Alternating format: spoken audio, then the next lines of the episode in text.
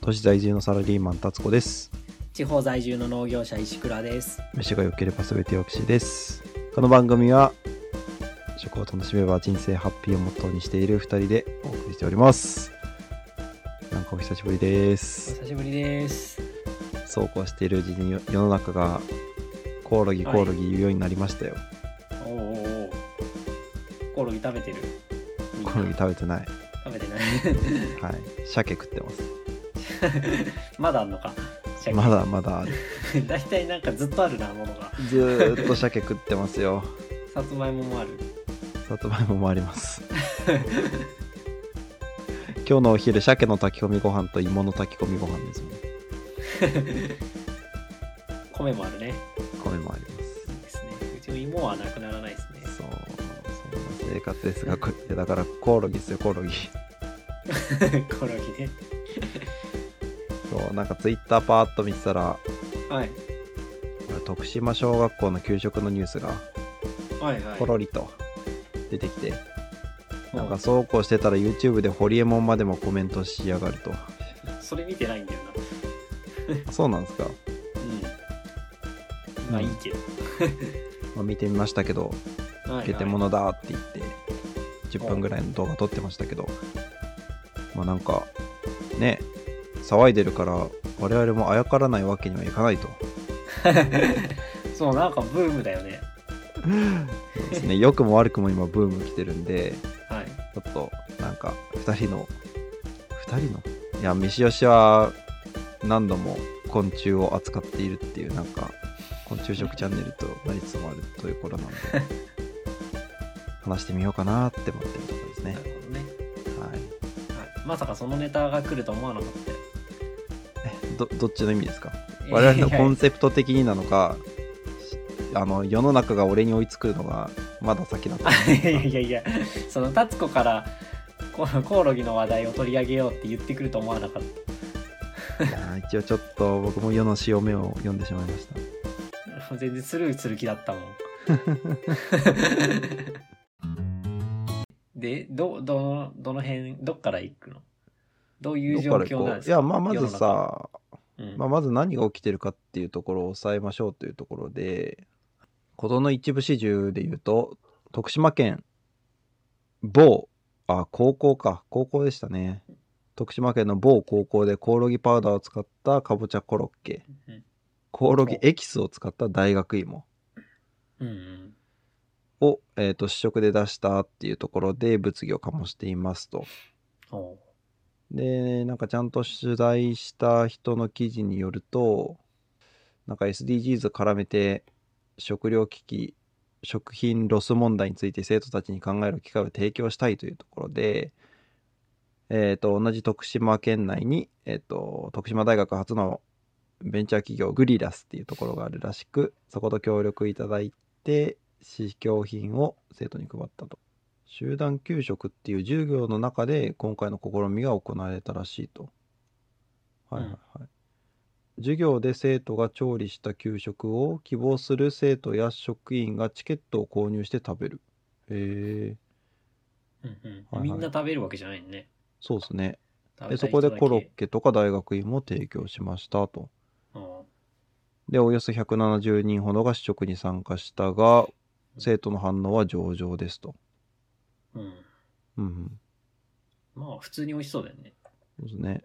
で、学校は良かった良かったと思ってたけど、このニュースが、まあう、ん日経新聞でも報道されてましたし、うんネットニュースになったりとか、はいはい。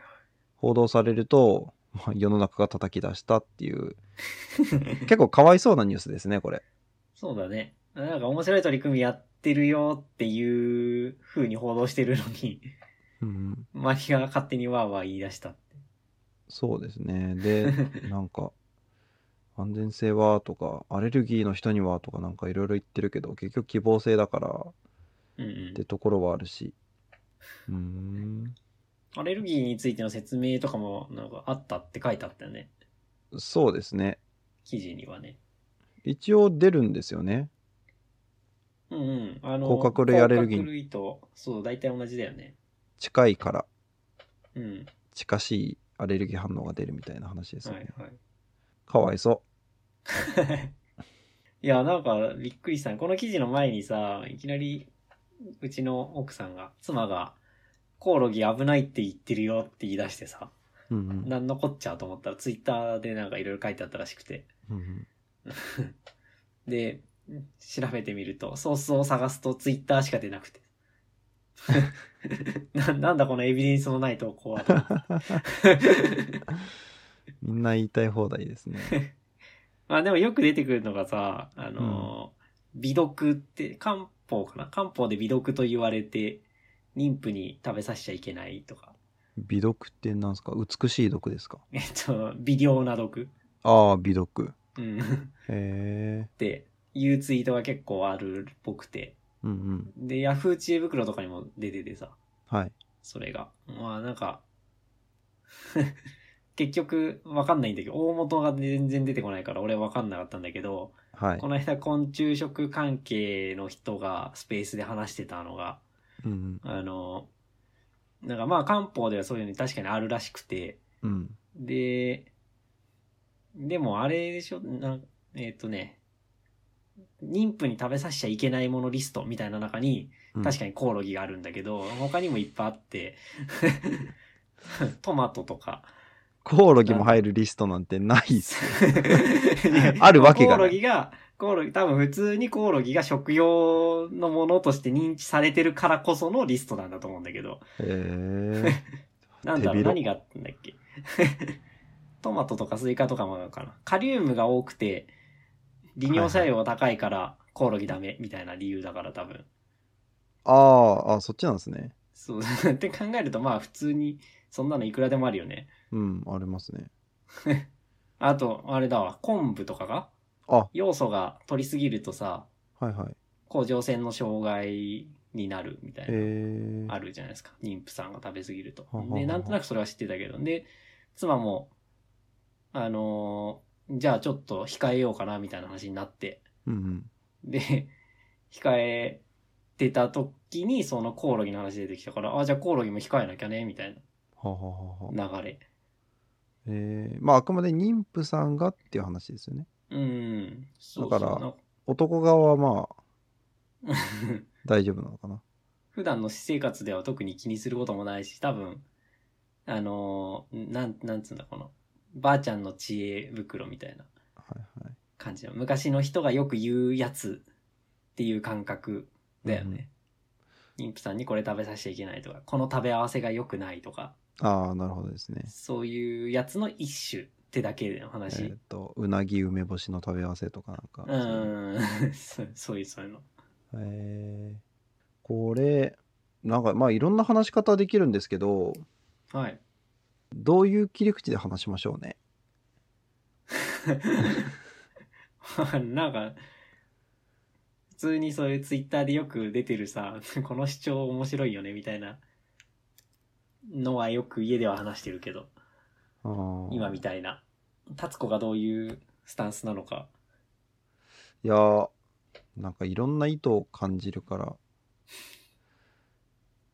いや思うのはなんかいろんな機会を提供してあげるって学校としては大事でなんかそれが世間的にいいって言われてる体験であっても別に悪いって言われてる体験であっても関係なくうん、うん。何でも触れさせるべきだと思うんですよね教育っていうところにおいては。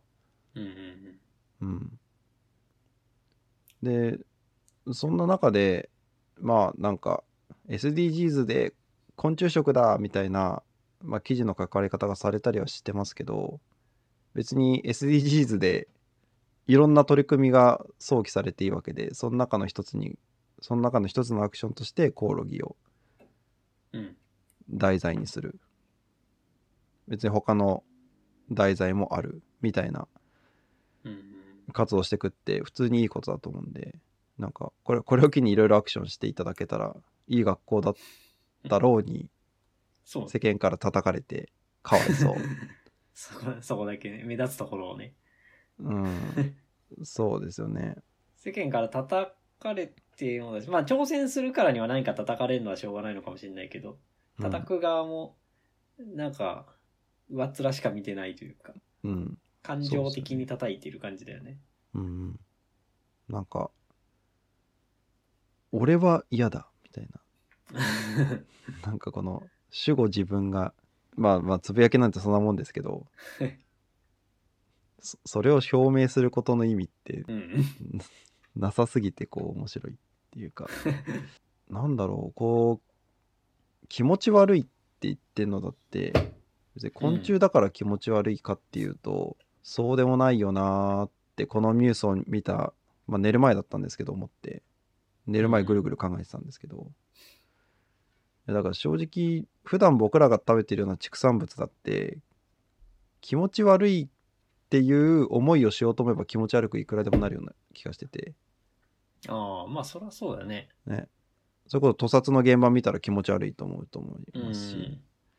案外そういう人多いね。うん僕小さい頃一時期牛乳って気持ち悪いなって思った時あったんですよおうなんかし白い血 液。牛の父じゃんみたいなだからなんかひ そうね人ん人んちのお母さんの母乳飲んでるのとそんな変わんないような気がしちゃって 気持ち悪って思った時期が一瞬あったんですけどうん。でもそんなもんじゃないですかそうだね。捉え方一つ そんでなもんですね。そうなんかどうも昆虫食っていうと丸の昆虫の図柄を入れたりとか なんかうん。まあま丸のままこの間石倉さんと一緒に食べたコオロギのなんかなんかいろんなああ味付けして食べるみたいなセットもカラッとしたやつね。丸のままのうん。 そ昆うだ虫ねだ。ったじゃないですか、うん。 あの感じを残しつつっていうのはまあそれは気持ち悪いだろうなって思うんですよねだから、うん、普通に、まあ、コオロギだったら、まあ、パウダー化して食用な何かしらの食品に混ぜるって別にうん。何も気持ち悪くないような気がするんですけど、うう。んんわざわざ言われるから騒いだだけでさ、結構お菓子に虫入ってるしね。 うん言い出したらそうなんですよね、今更言うかって感じのレベルで。うん、普通に使ってるからね。そうですよねうんまあ普通に量、量はそんな大したことないんだろうけど、着色料とかだから。うんそうそうですね多分多分コチニールとかの話をしてるんだと思うんですけど、ああ、そうそうそう。貝殻虫ねコオロギパウダーみたいな、あの、ちゃんと、タンパク源としてみたいな。小麦粉の代わりとか、そういうレベルではないけど、うんまあ昔から使っちゃいるしね。うん、うん、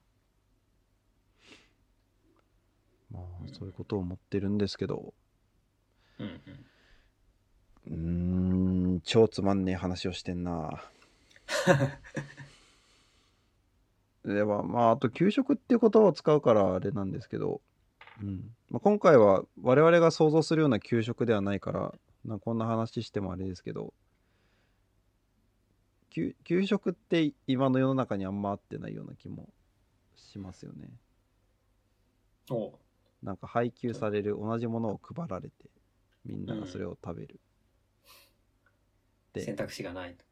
そう。だって戦後の給食なんてそれこそなんかパンと牛乳とみたいなうん。なんか元々の家庭からしたら出ないような元々の日本の家庭からしたら出ないようなものが並んでうん。みんなそこでパンとか覚えて うんなわけですよね多分そこでんんなん何お前変なもの食ってんだよみたいなのが親からしたら思った部分もあるかもしれないですけどあったのかなああでもまあそれ食糧難の時代文だからね化をうん。普通に美味しく食べていたのかわかんないですけど受け入れはしながら食べててうん。でほとんどの人口がそれで育った人間になっちゃったのではい。なんかそれ以外の給食が来ると抵抗を示すじゃないですかうん。なんか、まあ、今回の昆虫もそうだと思いますしこうなんか子供たちの人気取りに甘いものばっかり出すようになったらなんだふざけやがってって言うしなんかうん給食とはこういうものである感がすごい親の中 になるほどね。出来上がっちゃってるんで国側としては最初はパン食を広めるのに給食を利用してて、そこで食文化を作ったけど、うん。まあそれ、そういう意味合いが薄れてきたら今度は正しい食はこれだっていうのは給食みたいなイメージになって、うん。うんみんな給食は正し、正しくというか自分のイメージ通り正しくあるべきだうん。思ってるうん。っていう状況。うん。そううん。いう面も大きいと思うんですよ。今回の世の中の反発うっんて。うんうんあの給食で出すのとは思ったんだけど、うん。その、いや、それは受け入れられないでしょ、さすがにと思ってたんですよ。うん。うん、まあ、でも、っていうのは、立つこと同じような思い、思いというか、そういう感覚があったからで、でもこれは、給食というか選択制のやつなわけだもんね。うん。そうですね。いやー、なんか、もう、いろんな人がいるからもうビュッフェでいいじゃんって思ったっていうだけの話なんですけどね。うん。ね。いや、どうなんでしょうね。そこは、わからん。俺 も、どっちかというと給食派賛成派だから。うーん。うんで、給食でそういう文化を、食文化を定着させていくのでいいと思ってる派だからね。うんうん。うん。給食論にもなりうるんだなまあ、確かに給食って、みんながこれ食べる、これが標準っていう刷り込み感はあるよね。 あ、そうそうそう。ななんか多様性の時代からは逆行するんですよね。多様を重んじ重んじるんだったら同じものを食べるっていうのはそろそろ終わりにしてもいいんじゃないかっていう気がするですけどそんな話をしたってねあなんか僕気になってるとことしてあのホリエモンの動画見たのって今朝なんですよはい。今朝でホリエモンがなんかうんと、まあ、基本的に僕が記憶に残ってるのは、うんゲテモンだから食わなくていいじゃんっていう点とおう。食料危機に絡めてるのが謎すぎるとつまり、うん。えーと主張としてあったのが世界人口がどんどん増えていっても大変なんだって言うけどそれ今急速に伸びてるだけですぐにえっ、とこの伸びっていうのは収まるとおう。うん、ある程度伸びちゃえばどこの人だってなんか子供いっぱいいたってしゃあねえやってなっちゃうでしょみたいな話でそれと、昆虫ってそんなにタンパク質の生産効率良くないぞといやむしろ鳥の方がいいだろうみたいなことを言ってたなーっていう感じがしてでこの最後についてはよくわかんないなーって思ったんですようん。うんなんかその後ネットで調べてみたらいや昆虫の方が数値はいい数値だなーって思ったんですけどまあ、そりゃそうでしょうね。そりゃそうなんですかそうそうと思うけど、いや、ホリエモンがどういうのを元に言ってるかわかんないけど、うんそりゃ、生産効率で言うなら、理論上昆虫の方がいいよね。そうなんですね。そう、そこの話って前したっけしてないか。したとしても覚えてないと思う。した そのまず、まずさ、家畜を買い出したのって、うん。あのー人間が食えない草とかを、うん。まあ人間が食えるものを作るような土地じゃなくても、なんか草が生えてて、それその草を利用して、家畜が育って肉ができて、うん。食え、人間が食える状態になるから、うん。家畜を買い出したわけじゃないですか。うん。それがヨーロッパの肉食文化のきっかけっていうかうん、背景ですよそうね。ね。そうそう。で、まあ人間が使えない資源を利用するためじゃん。うん。で、昆虫は、まあ、まあ全部じゃないけど、その、家畜ですら利用できないものも利用できる可能性がある。ほ木とか。木う。ああ、もっと、リ分グ解しニン、にくいリグニンしてるやつが。そうそうそう、リグニンリグニンしたそうセルロースだけじゃない奴らが。 こうういうこと言うからなんか、わかんねえよって言われんだよーん。ね。すいません。はい。もっと買ってやつが使えるんですね。そうそう。分解しづらいはいはタンい。パク、タンパク質じゃない炭水化物があるわでけですよね。うんまあはいで、はい木とかを家畜に食わしても効率悪いけど、はい。木食って大きくなるカミキリムシとかさ、シロアリとかもいてう、んそれが食用にもなるわけじゃないですか。でもそんなこと言ったらナマコとかでもいいじゃないですか。ナマコナマコはあいつら砂食ってるでしょあ、そうなの砂食ってるってなんか本本に書いてま砂したなよの砂、砂なんだ。まあ砂にまとわりついてるなんかだと思いますけどああ、 まあまあ、そう。そうね。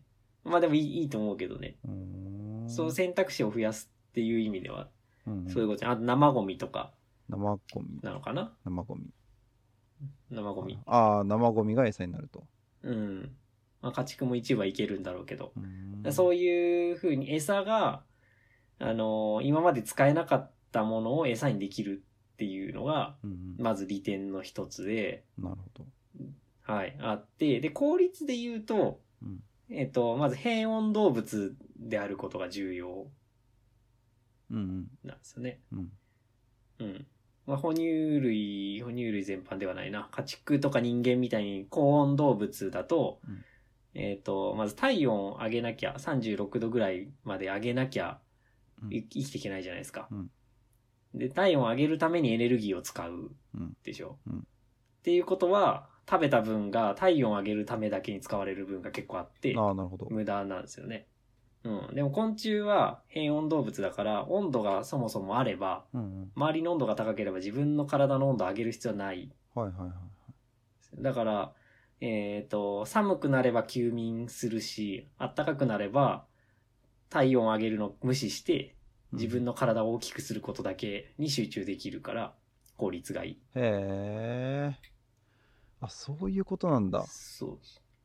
だから、理論的には昆虫の方が、あの、生産効率はいいはず。はいはいはいまあでも、とはいえ、今、昆虫食がまあ研究されてるけど難しいなってなってるのは、まあそもそも研究が進んでないからっていうのが多分あって、うんで、えっと、水分量の管理とか、その温度を一定に保たなきゃいけないとか、うんゴミを、このし、えっ、と、死骸とか、糞とか、ゴミをどうするかとか、うんうん餌与えたらその餌が今度は水吸いすぎて、カビたとか湿気多くなったとか、うんうんなんかそういう環境調整が難しい、そういう技術がないから、あの、効率が悪いって言ってんのかなって気はするけどう、ん多分研究が進めばその辺はクリアしてくるんだと思う。うーんなるほどじゃあ現時点ではもしかしたら悪いかもしれないしうん。うーんまあ、そういう工場いっぱいできてるから、うんうんまあそろそろ改善していくんじゃないかね。商品も出てるわけだしね。もう昆虫のタンパク質って何なんですかねその僕ら僕らじゃねえよ 僕らって言っちゃいけないえっ、と家畜のタンパク質って言ったら基本的に筋肉じゃないですかああ。あいつら昆虫ってどどの部分が 確かにね。筋肉ではないけど、でも細胞ってタンパク質だよね、ほとんど。まあそうっすけどそそういうとこになってくるんですかねあれなんて言うんだろうね、あの組織は。血管とか筋肉とかそういう概念じゃないもん ね。そうっすよねなんなんかドロッとしたあれがいいってことですよねうん。ココオロギがドロッとしてるか分かんないですけどチュルッとして。そうですよね。だって外骨格うが、あの殻の部分はきちんとか、あれはうん。なんか食物繊維的な部分ですよね。消化できないし。うん。いや、なんかこのし養殖の仕方が大変だなっていう話があって、うん。でも虫なんて外にありふれてるじゃないですか。はいはい。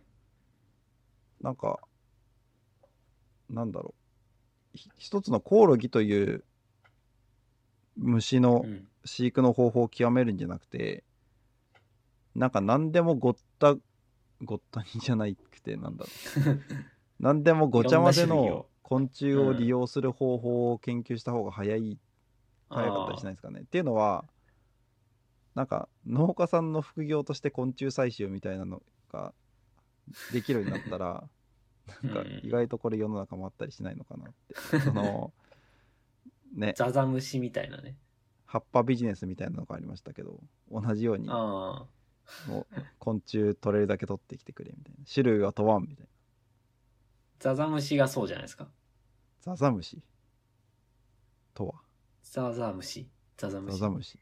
と あの、川にいる系の、川の中にいる幼虫系、はあ、はあはあはあ、なんだろう。カゲロウとかトビゲラとかうんうん。かな主に。ヤゴもたまに入ってんのかなほうほうほそういう、うにょうにょした、石の、川の石の下にいるようなうほう。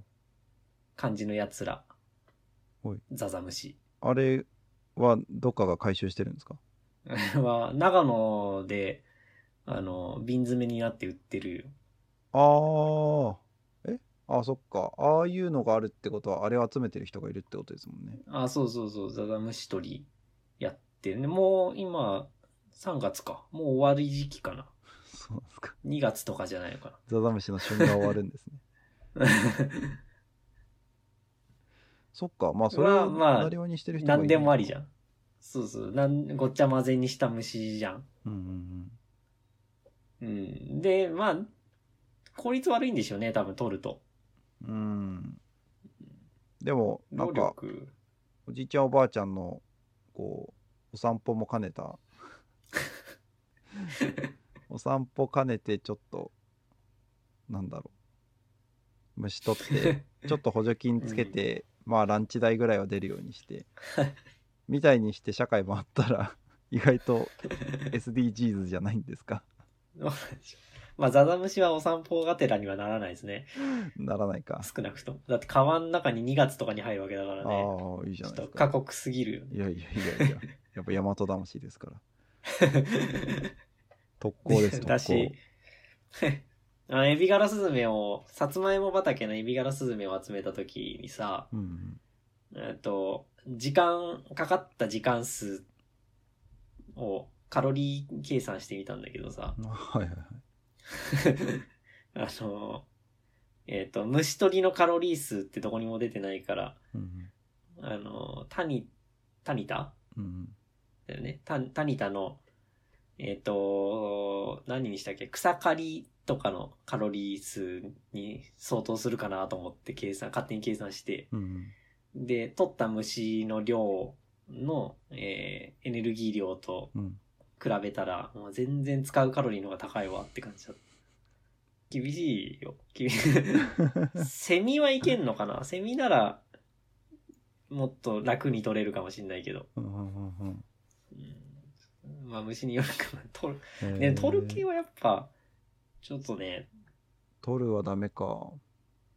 うん、まあでも、その単一の食、単一の虫だけじゃなくて、多様性のある育て方みたいなのはなんか、農業界でも同じような動きをしてるよね。んの、あの、ずっとさ、人間がもう自然界から取ってきてたのをやめて、うんうん単一の植物しか植わってない環境を作ってうんうん農業をしたけど、うんうんまあなんか、もっと自然の摂理に従った方がいいんじゃないかみたいなうん雰囲気が出て、うんあの、混食してみたりとかさ、うんうん森の中で農業やるとかさう、んそういうのがちょっとずつ出てるわけじゃん。まあちょっとずつですね。ちょっと ちょっと近い感じするよね。うん確かにね。うん。昆虫も。まあそっか養殖ってそういうことですもんね。そうですね。まあ昆虫の方がもっと工場っぽいからうんならなそうだけど。うーんいやーこれ本当に問題なく食べる世の中になるのかないや、なるでしょなりますかねう。なると思う、なると思う。俺昆虫工場に勤めてるんだみたいなことを胸張って言える日は来るんですかねって。 胸張っては別に今でも言えるでしょ。言えるいや、普通に、なあのーなんだろう。バイトで自動車工場行くか、昆虫工場行くか、どっちにしようかな、ぐらい。 大学生のバイトとかで。求む昆虫工場職員アットホームな職場ですで タウンワークに出るの うん、そうそうそう。あー3食まかない付き住み込み昆虫たちも賑やかですカサカサカサカサみたいな。それは嫌だな。 寝れないな。みんな家 族。いや別に昆虫家族と思わないんじゃないうーん。もうそのうち昆虫福祉を叫ぶああ、そっ一一味とか出てくるんじゃないですか。かそっかそれはそのうちあるかもしれないね。昆虫にも快適な寝 床を昆虫も悲しんでいるまあ、そう家畜であるんだからあるかもしれないね。ありますよねそんなとこか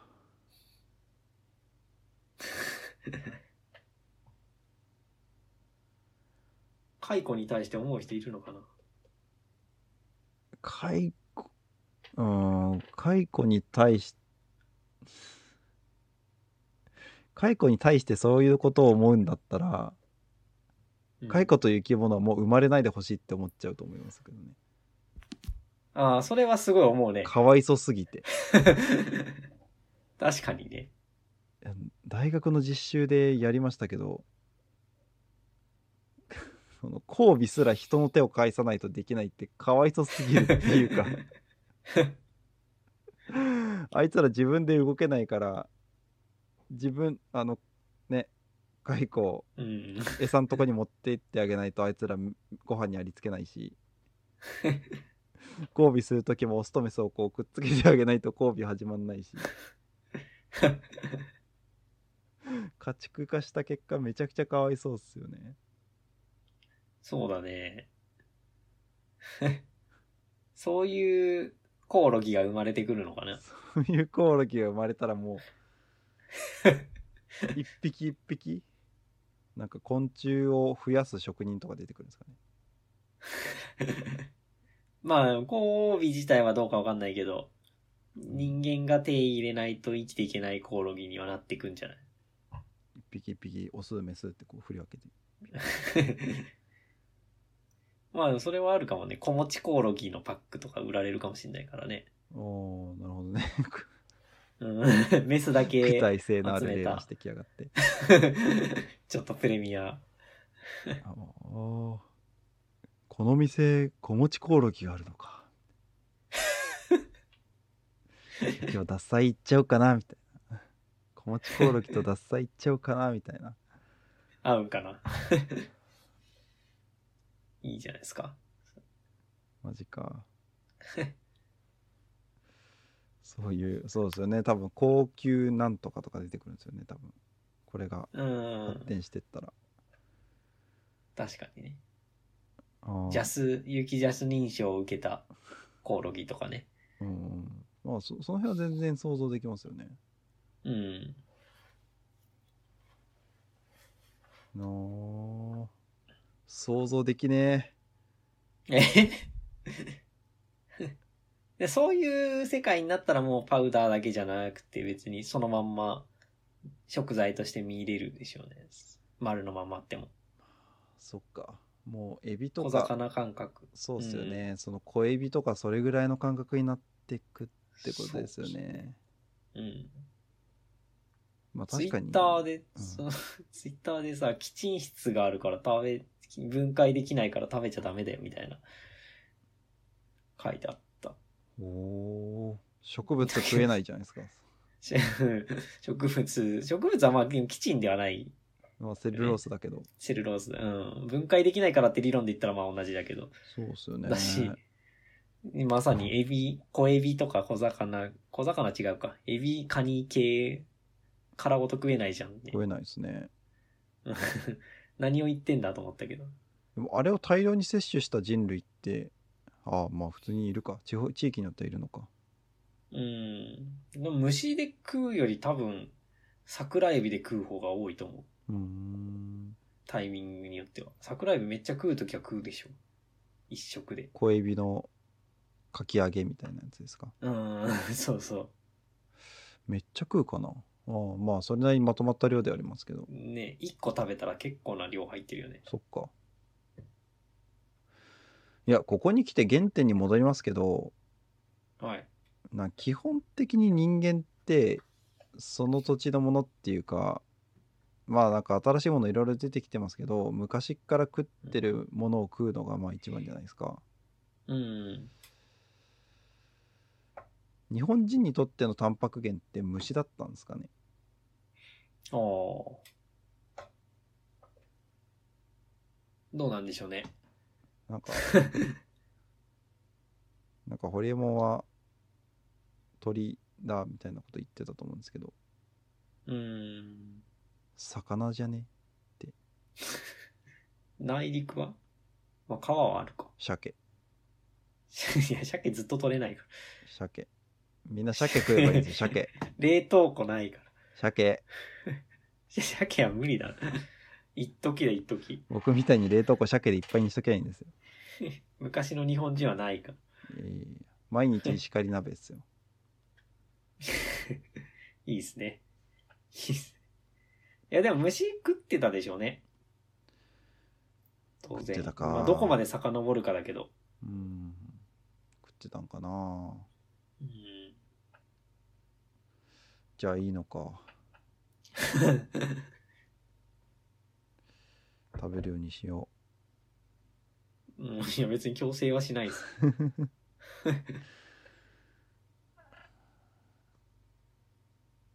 まずは、コオロギ控えめクッキーからいきますう か。コオロギ控えめクッキー徐々にね徐々に増やしてって、うんコオロギ、なんだっけ、3%とか書いてあったかな。